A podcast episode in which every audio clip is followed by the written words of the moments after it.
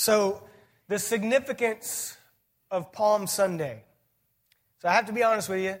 I wrote a message last week, and I was like, I got this. Got my stuff done. It's all good. Going to enjoy my weekend, and, and I'll get up Saturday and I'll go to the church and study a little bit, and it'll be fun. So, I wake up really early Saturday morning, and, you know, I, as of June of this year, I've been preaching for 15 years.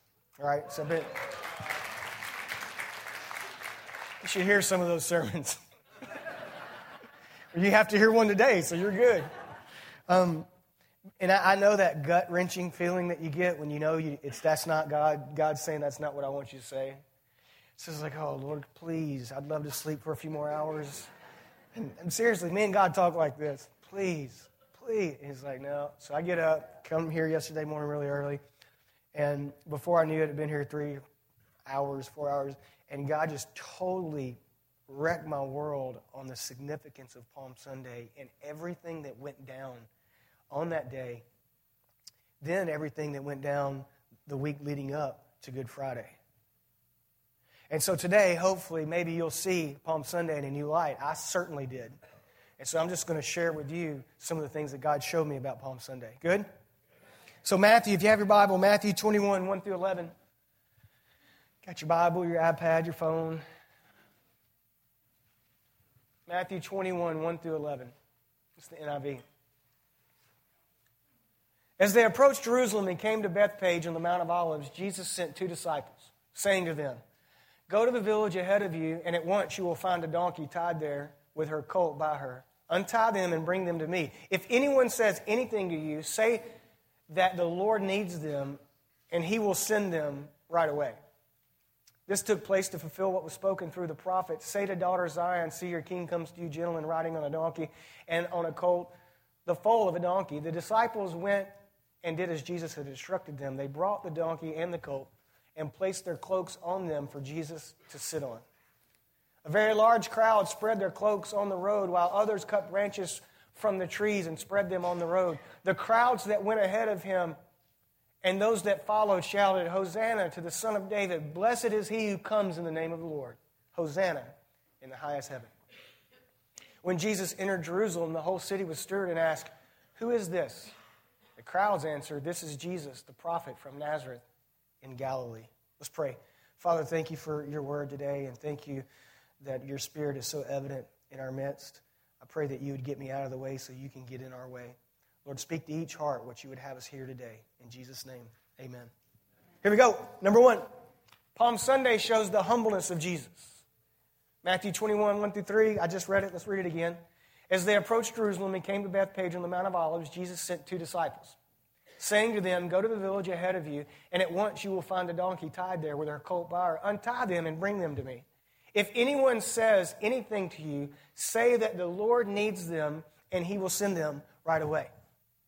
Now, here's the Savior of the universe, the Savior of humanity, the Messiah, who is coming in to what historians say is about 2.5 million people were in Jerusalem for the Passover. This is the biggest Jewish event there is. He has been doing ministry for three years. Amazing things have been happening. People have been following this ministry. And now the disciples think, this is it, man. This is about to go down. And I can imagine like some of the conversations they had. You want us to go get you a chariot? You want us to bling it up? We, we can put, you know, we can bling the, you want a camel? We can bling the camel up. You want a horse? Because I hear you're going to ride a ho- white horse one day. What, what, what, can we do? That's not in the Bible. That's just my interpretation of probably what went down. Um, and how does Jesus enter into this magnificent, unbelievably brilliant picture on a donkey. On a donkey. Think about that for a second. He enters to, into the Jerusalem in the Passover on a, he's on a donkey. Go get a donkey. I'm sure the disciples were like, "You're going to ride a donkey? Go get the donkey." Now, what you have to understand is historians will tell you if you, you read. I've read a lot about this this day, Palm Sunday, and whatever. So here's Jesus entering in perfect Jesus fashion on a donkey, born in a manger, when he was dedicated, he, he was dedicated in a simple way. And so, all through his life, we know he's going to wash the disciples' feet here in a few chapters. And he, here, again, in perfect Jesus fashion, he enters on a donkey, very humble. Now, he's coming down from Bethany, down the Mount of Olives, into Jerusalem, and he's coming through the east. And historians will tell you on the west side that Pontius Pilate and 80,000 Roman troops were entering that gate. And why is that important? Well, the Passover represented freedom for the Jews. And so they were under the empire of Rome. And so the emperor said, Hey, Pontius Pilate, why don't you take 80,000 guys down there and make sure they don't get out of hand? Because we don't want any, you know, we, we don't want them to try to overtake. And so they come in their gate with chariots and horses and swords clanking and stomping and going. We're doing, yeah, we're, we're here to take care of business. And here's Jesus, meek as he can be, riding on a donkey, and it's cold. Coming in town. Wow. I would submit to you today that that, that is such a great illustration of how we are supposed to act as a church and how we are supposed supposed to act as Christians. Are we going at people in our life that need the Lord stomping with swords clanking, riding high in our chariots above everyone else? I'm right, you're wrong. If you don't agree with me, shut up. Seriously. And here's Jesus. Kind of coming down the Mount of Olives. Ride on a donkey. Seriously. That's the way I hear that. Like, just, you know, very humble. Very humble. The disciples wanted to do something for him because they, they pretty much had figured out at this point there was something to this Jesus guy. So at least they took their cloaks off and put him on the donkey. So at least he, he didn't have to sit on the donkey. Jesus didn't care. He's coming in town. He knows what awaits him. I mean, you, you, think about how kings would enter cities, and, and when you read the Bible, you have to read it in cultural context. You have to understand that when a king would come into a city, there was pomp and circumstance, and there was, there, there was ribbons, and there, there was all kinds of things. And here's Jesus on a donkey. I mean, I know people who are uh, preaching the gospel that are raising money to buy a jet. Good for them. I mean, if that's what God's called them to, good for them, whatever. Jesus didn't take a jet. He didn't take Air Force One. He, he rode a donkey. And it's, it's such an amazing thought to think, wow, maybe that's the way I should live my life. Very humble, right? And so Jesus teaches us that Palm Sunday is about his humbleness. Number two, Palm Sunday fulfills prophecy. Matthew 21, 45, this, is, this took place to fulfill what was spoken through the prophet. Say to the daughter Zion, See, your king comes to you, gentle and riding on a donkey, and on a colt, the foal of a donkey. And then you go to the actual scripture that, that they're quote, Matthew's quoting there. Rejoice greatly, daughter Zion. Shout, daughter Jerusalem. See, your king comes to you, righteous and victorious, lowly, humble, and riding on a donkey, on a colt, the foal of a donkey. Isaiah 62 11 also prophesies this.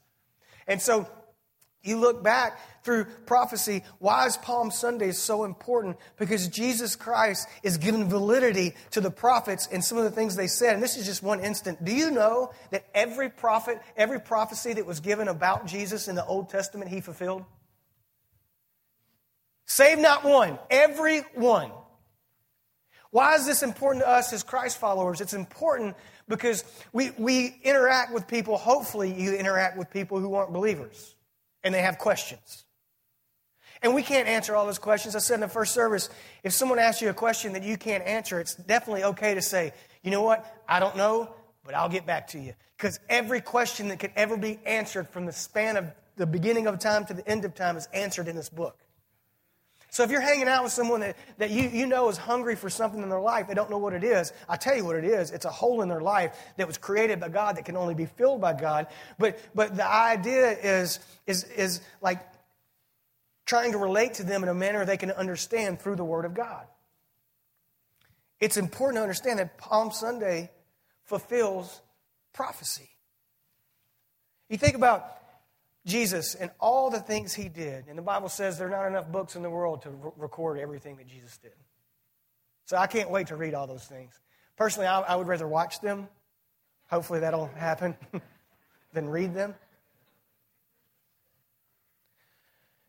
Palm Sunday helps us realize and helps the world realize Jesus was real.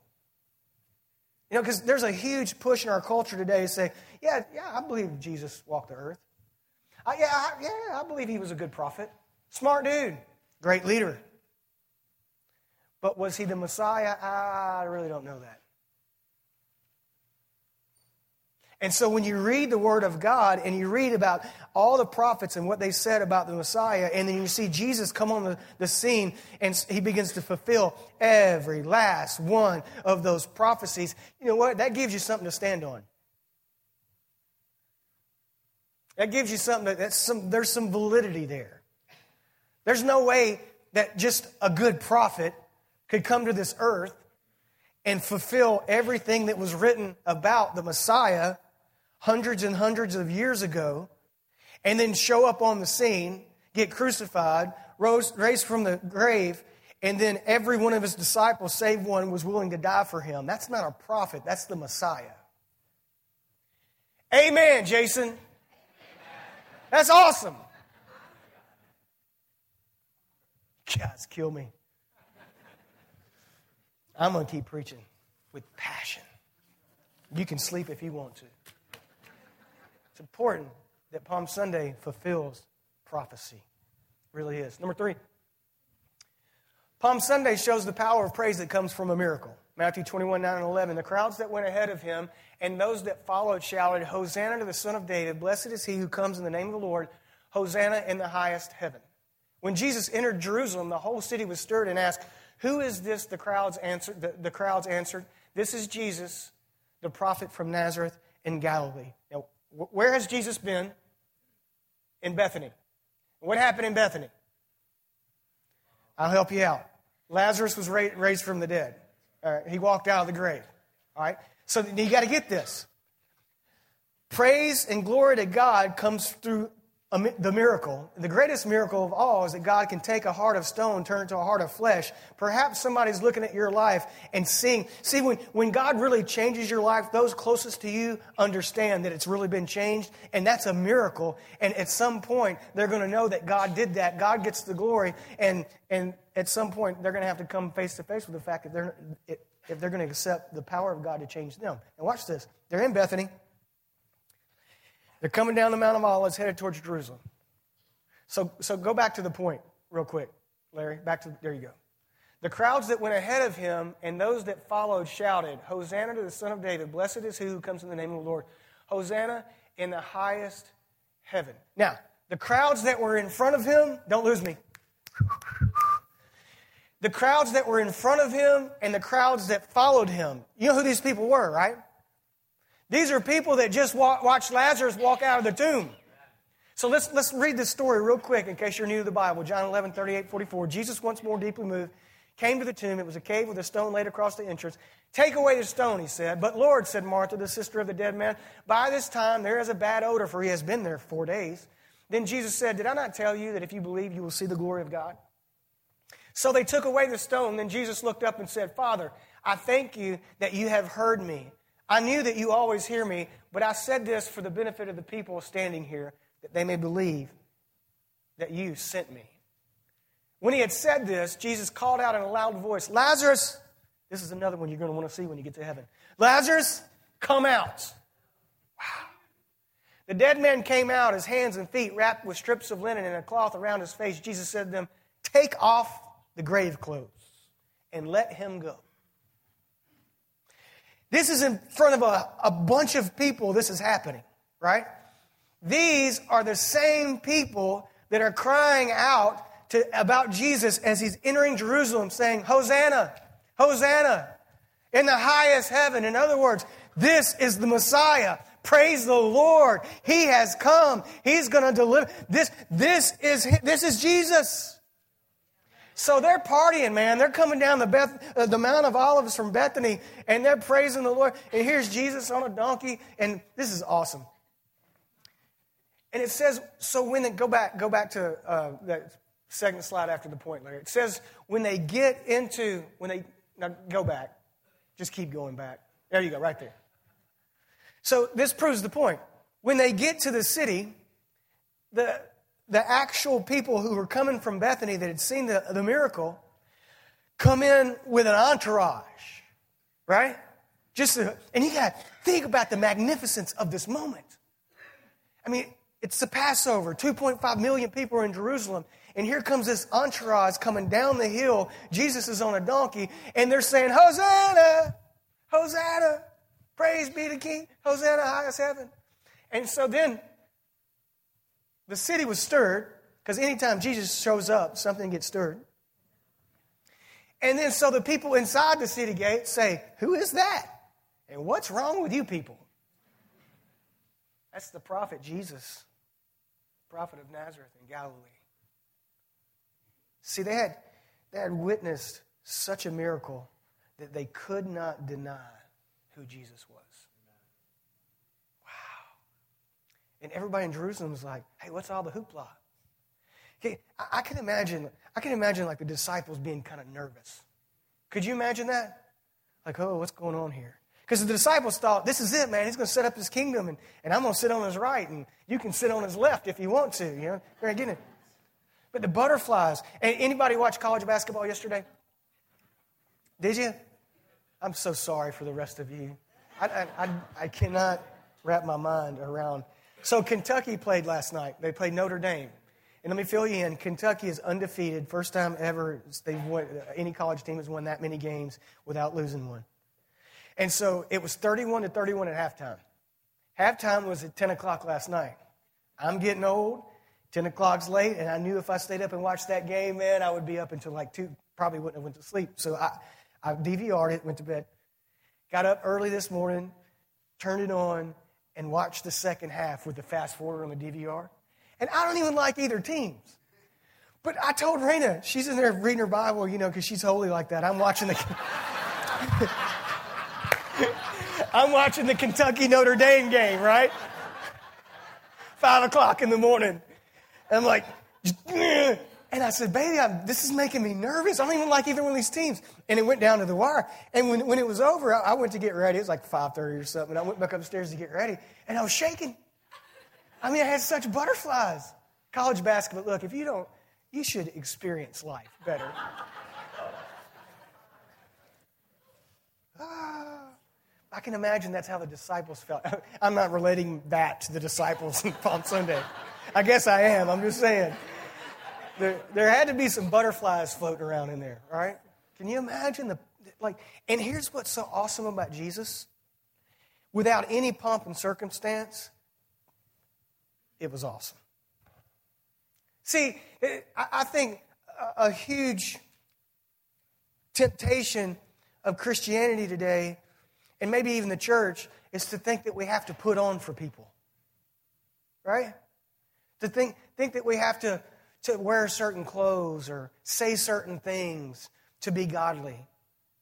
And here's Jesus on a donkey, and, and I, I guarantee the procession caused, it, it caused way more excitement as he entered the city because he's attractive.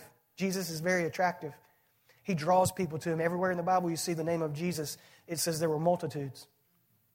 And here's Pontius Pilate coming through with 80,000 soldiers, and everybody else is looking at Jesus on a donkey. So, so here's the idea. If God has done a miracle in your life, saved you, taken the heart of stone and turned it to a heart of flesh, let that not only bring praise from your soul when we praise the Lord every day of our life, but let that miracle be open to others to see so that they know what God's done in your life. Those people from Bethany saw Lazarus walk out of that tomb, and they were so moved that they could not help but follow Jesus to the Passover. They didn't want to leave his side. And perhaps there's people in your life that would say, I've seen such a change in you, I'm going to follow you to Jesus. It's a good thought. Number four, Palm Sunday exposes the zeal of Jesus. Now, here, let's, let's discuss this real quick before we read the scripture. Zeal is different than pride. Did you hear that? If you're taking notes, write that down. Zeal is different than pride. Zeal is very excited about what the Bible says is right, Pride is very excited about what you want, what we want, or what we think is right when we don't read the Bible. So, watch this. Jesus entered the temple courts and drove out all who were buying and selling there. He overturned the tables of the money changers and the benches those selling doves. It is written, he said, My house will be called a house of prayer, but you are making it a den of robbers. Go back to the point, Larry. Palm Sunday exposes the zeal of Jesus. Now, here's Jesus, and we'll go back. We're going to talk about the last point about the compassion, what Palm Sunday shows us the compassion of Jesus. But before the compassion, here is Jesus. He's coming in, he's made his entrance. He goes straight to the temple, right? He goes straight to the temple and he finds people in the temple selling stuff. And it, it, it mentions dove. And, and, that's very significant, and we don't have time to get into that. But that was because anyone who bringing, was bringing their child to, to uh, dedicate them to the Lord had to sacrifice a few doves. So that's convenient, right? We'll just set up in the temple and sell you doves. Uh, if you didn't have enough money, you could use pigeons, which that's what Simeon used for Jesus when he, because another humble circumstance there that Jesus is showing us. So here, here you have Jesus walks in, and I, I love this because this shows it, it shows you what a man he was. I mean, what a man. Who walks in the temple and looks at the people and he knows they're going to crucify him? He's, he's running out the exact same people that are going to crucify him. And, and he looks at it and he starts turning over tables. This is not the curly headed Jesus that you see in pictures. He's throwing stuff around. He's running. And I just love this. I can imagine Peter's right beside him going, you going, oh, swoop. Peter wasn't doing that. I can, I can imagine Peter standing there. You want me to, cut, you, you want me to stab him? Seriously. Ed, can't you see that? Like, hey, like he, he's on the ready. Like he, you, you want me to stab him? Please, Lord, let me stab him. Let me stab somebody. Please. Jesus is, no, I got this. And he, he, runs, he runs everyone out. He runs everyone out. And think about this for a second. Zeal is different than pride. So it's okay to have zeal about our beliefs, right? And we should have zeal about this Bible. We should have zeal about what we believe. We should not hide in the closet. We should, but in a humble way, have zeal. And when it's not right, it's not right. And the way that we figure out it's not right is if it's not if it doesn't line up with this Bible. And see, pride's totally different. Pride gets off on some tangent and says, you know what? I know uh, that I know that I know. Well, what, okay, buddy, you know, what's the, what's the word say about that? Well, I, I don't know. I, I don't read the Bible. I thought you said you were a Christian. Well, I am. I got saved when I was six years old. Saltine cracker, lemon cookie, and my Sunday school teacher led me. Or, or, have you ever read the Bible? No, that's your job, preacher. It's your job to read the Bible. Listen, that's why so many people get whacked out and hurt by churches because they won't read their Bible and some wacko gets up and tells them what the Bible says and they believe it. Now, I am a wacko. I'm just kidding. I'm just kidding. But I'm telling you to read your Bible. It's okay. It's okay to have zeal for, what the, for the Word of God. It's okay to have zeal for our faith. But, but zeal is going to attract people, pride is going to push people away. I mean, I, I, I'm totally okay with people knowing that I'm very excited to be a Christian. I'm totally okay with sitting down with somebody at a coffee shop and sharing my testimony with them. I'm totally okay with going hunting with somebody who couldn't pick out Jesus from Muhammad and, and saying, and, and be, just being me. And, and when the subject comes up, I'm not going to shy away from that. I'm not ashamed of Jesus. I'm not ashamed of, I serve a God that loved me so much, he sent his only son to die for me. I'm not ashamed of my faith. And we shouldn't be. That's zeal. But I promise you, I'm not going to go picket somewhere next week because someone else is doing something that I don't believe in, and I'm going to tell them how bad they are, and they're going to hell in a handbasket, and God hates them. That's pride. See, zeal and pride are two different things. And Jesus said, You know what? It's already been said. My Father's house should be a house of prayer. Get out. You get out. You get out, you get out, you get out, you get out. I'm going to help you out. I'm going to help you out by helping you get out. That's zeal. Excitement for what is right. Actively. Last thing, number five. Palm Sunday shows the compassion of Jesus. So here we, we, we go and we see in Luke 19:41, as he approached Jerusalem and saw the city, he wept over it. So we're going back in the story a little bit. You, you, he's coming down the Mount of Olives and he sees Jerusalem. I want you to get this. If you're here today, you think God's mad at you and God doesn't care about you, and you're about to see such a wonderful heart of God. So Jesus is coming from Bethany. All these people are following, coming down the Mount of Olives, and he looks over Jerusalem. And some of you have probably been there, but you've seen pictures. Mount of Olives look over, you can see the city. So historians tell us there's like around 2.5 million people in the city for the Passover. And what's Jesus do? Is he looking in the mirror? Is he asking the disciples, Do you have everything ready? Are the trumpeters going to be there? Is the pomp and circumstance set up? No. He weeps. He weeps. He wept over the city. Why, why, did, he, why did he cry? He cried because in his heart he knew God had sent him, but they did not know him. He wept. And, and to this day, the Bible says he's at the right hand of the throne of God, praying for us, interceding for us. And if you've not accepted Jesus Christ as your personal Savior, he's still weeping over you. All, all that he did, and all we have to do is just receive that gift. Jesus, Palm Sunday shows us the compassion of Jesus. He cried, he wept over the city. After he cleared the temple, you'll see it in this next scripture. After he cleared the temple and everything got back, put, put back in order, the first thing that he did, he didn't preach, he didn't start his agenda. Now, I challenge you this week, please listen to me as your pastor. Would you read what goes on between Palm Sunday and Good Friday? Would you read all, everything that Jesus taught in that temple? A lot of the parables and stories that we hear were taught in that temple. And he knows that he's on his deathbed, right? Anytime you visit with somebody on their deathbed, you lean in and listen to what they're saying pretty, pretty closely. I dare you to read that this week. What happened between Palm Sunday and Good Friday? After, after the temple's cleared, Jesus goes to work. The blind and the lame came to him at the temple, and he healed them. We have a compassionate God. You know what this speaks to me? You know, grace had come to the earth, but Jesus hadn't been crucified yet, so I relate this to being spiritually blind. And Jesus was about to fix that on the cross. I relate this to being spiritually lame.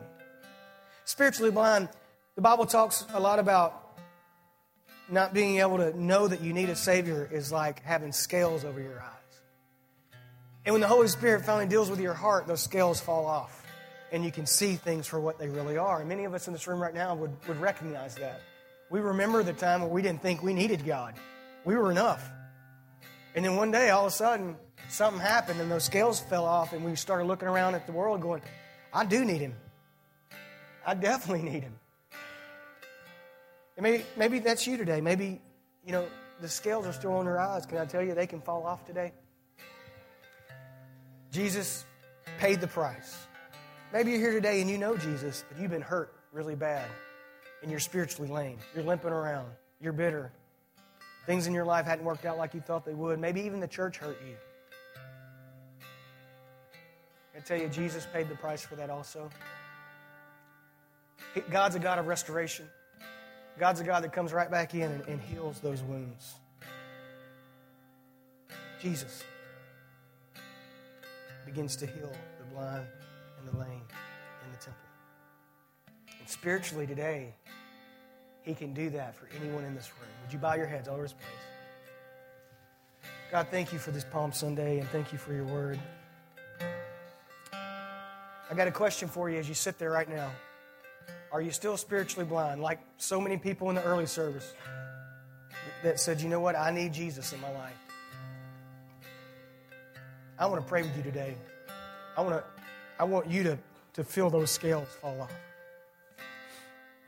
What is, what is salvation about? It's about confessing Jesus Christ as our personal Savior. It's about confessing in our own heart that we believe He's the Messiah, that He was born of a virgin, that He lived a sinless life, He took our death and sin on the cross.